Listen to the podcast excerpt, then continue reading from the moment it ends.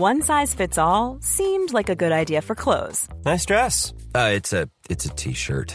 Until you tried it on. Same goes for your healthcare. That's why United Healthcare offers a variety of flexible, budget friendly coverage for medical, vision, dental, and more. So, whether you're between jobs, coming off a parent's plan, or even missed open enrollment, you can find the plan that fits you best. Find out more about United Healthcare coverage at uh1.com. That's uh1.com. It's that time of the year. Your vacation is coming up. You can already hear the beach waves, feel the warm breeze relax, and think about work. You really, really want it all to work out while you're away. Monday.com gives you and the team that peace of mind. When all work is on one platform and everyone's in sync, things just flow wherever you are. Tap the banner to go to Monday.com.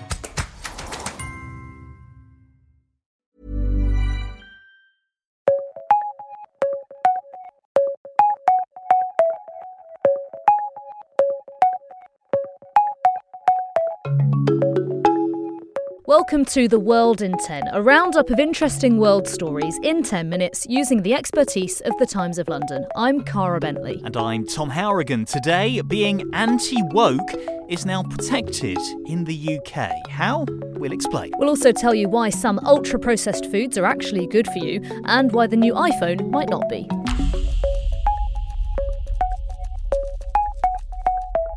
We want to introduce you to a man who may have set a legal precedent in Britain by making being anti woke a protected belief in equality law.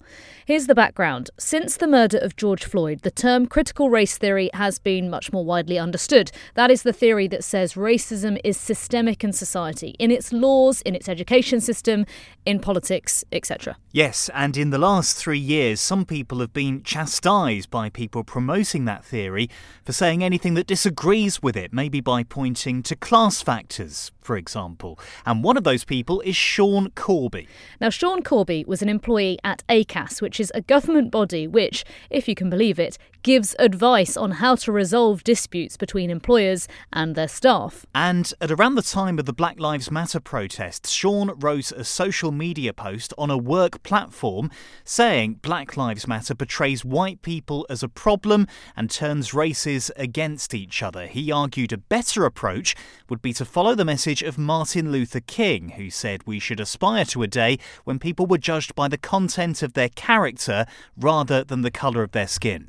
Now, following this, a complaint was made by colleagues whom he'd never met, and he was told by his employer that these views were not worthy of respect in a democratic society and told to remove them. Sean took them to a tribunal, and the Times Home Affairs editor Matt Dathan told us what happened. Well, he was able to prove that he held this view that he had stated on his workplace social media platform as a firm belief, in the same way as some of his colleagues who complained about the post held their own firm belief of critical race theory. So he was able to say, well, your belief in that ideology is a protected characteristic under the Equalities Act and so is mine. Now, specifically, the judge referenced how Sean had a black wife and had many meaningful relationships with black people, and said the claimant's beliefs relate in essence to the best way of eliminating racism in society and are clearly worthy of respect.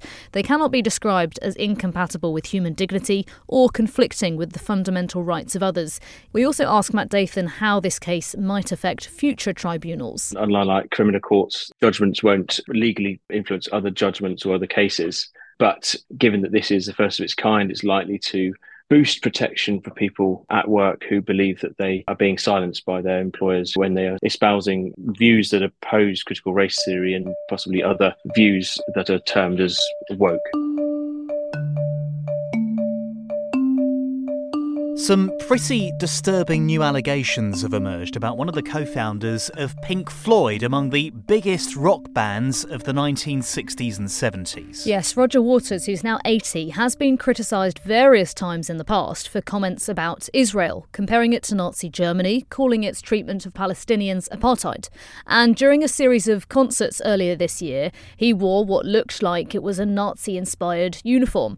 Now, we should say, he's always denied being anti Semitic, insisting he's against the Israeli state, not the Jewish people. Well, more claims have come to light in a documentary produced by the Campaign Against Anti Semitism. Some of the people who worked with Roger Waters in the past appear in it and give various examples of him allegedly being extremely offensive about Jews.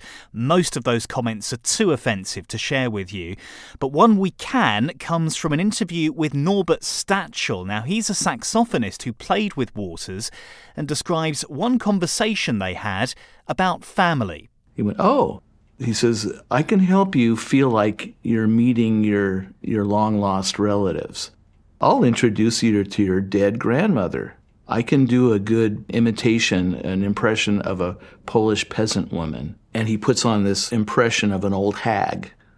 He makes his voice a certain way, kind of like a slapstick, insulting way someone would think a person of no education and low class would speak and talk. What got me is after he does this, he goes, Now you've met your grandmother. How do you feel now? Now, Roger Waters didn't take part in this documentary and he didn't respond to the producer's request for a comment. The Times tried to get in touch with him. Again, he didn't respond. He is still performing all over the world, and in fact, he has a show at one of the UK's most prestigious venues, the London Palladium, next week. The campaign against anti Semitism's boss, Gideon Falter, told us that shouldn't go ahead. It's absolutely appalling that the London Palladium are happy to have him at the moment. You know, we've written uh, yesterday to Lord Lloyd Webber, who owns the Palladium, and Live Nation Events, which is putting the event on. The London Palladium also hasn't commented. Well, we're about halfway through today's World in 10, so I thought it was time for a little snack. Tom, what are you doing? You do know that one of the first rules of radio is basically don't eat in the studio. I'm conveniently ignoring that because I'm hungry. Got a bag of crisps here, potato chips, of course, as our American friends know them. Not good for me, but very tasty. They are pretty tasty. Well, without trying to lecture you, we've known for a long time, Tom, that crisps, chocolates, and uh, pretty much most other treats are bad for us because they've got lots of fat, sugar, and salt. And in recent years, this group of foods has had a label slapped on them ultra processed food, meaning essentially they have a lot of additives and other ingredients that you wouldn't add to the recipe if you were making them at home, like preservatives and sweeteners. Suddenly, Cara, I'm not feeling as hungry as I was. Well, ultra processed foods are the work of the devil, depending on who you listen to. In fact, back in 2014, Brazil's government told people there to avoid them entirely.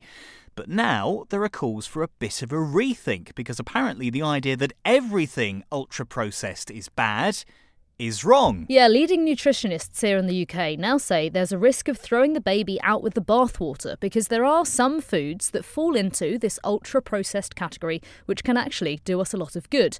Confused, Tom? Slightly, and also now still hungry. Yeah, well, Professor Janet Cade, a nutrition expert at Leeds University, is going to try to clear this up for us with the example of the humble carrot. If you just were going to eat that raw or boil it yourself, that would be in the unprocessed group.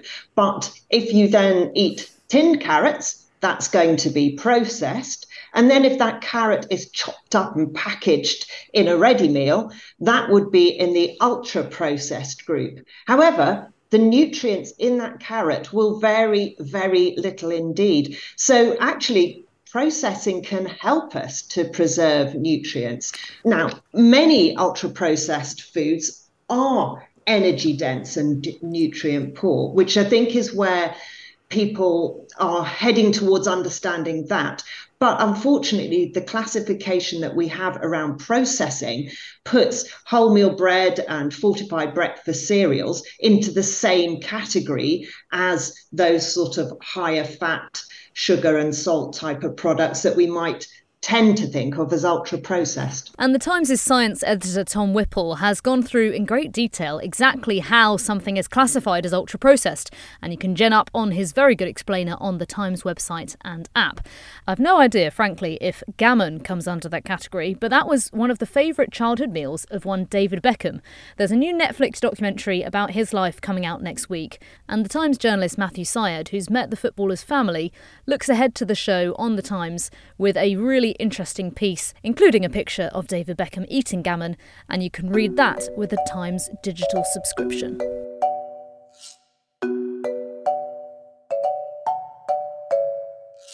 Now, the new iPhone has one teeny tiny problem. It's not a big thing, it's just a small thing. You can't touch it. Pardon? What? What do you mean you can't touch it? I just mean at points, it is literally too hot to handle. Okay, not great for a piece of high tech equipment that you literally have in your hands. I mean, it's one rather expensive way to keep your hands warm in winter in your coat pocket, but you are right. And we've been speaking to Mark Sellman, the tech correspondent for The Times, to understand what is going on with the iPhone 15 that keeps heating up. In particular, it's the users of the high end models, the iPhone 15 Pro and the 15 Pro Max, and they say that their devices are overheating sometimes when on charge and also just through ordinary use. So it's somewhat confusing the experts who believe it could be down to the new design of the iPhone, which is using titanium, uh, which doesn't dissipate the heat as easily away from the device. Apple itself is not responding officially, but they may have to provide a software update to change the processing, maybe downgrade it a bit. But at its worst, they could have to issue a recall, which would be a bit of a disaster for them. Well, after that, I'm off to find a pair of gloves. One way of getting around it, I suppose. The World in 10 is back, hopefully cool as a cucumber tomorrow.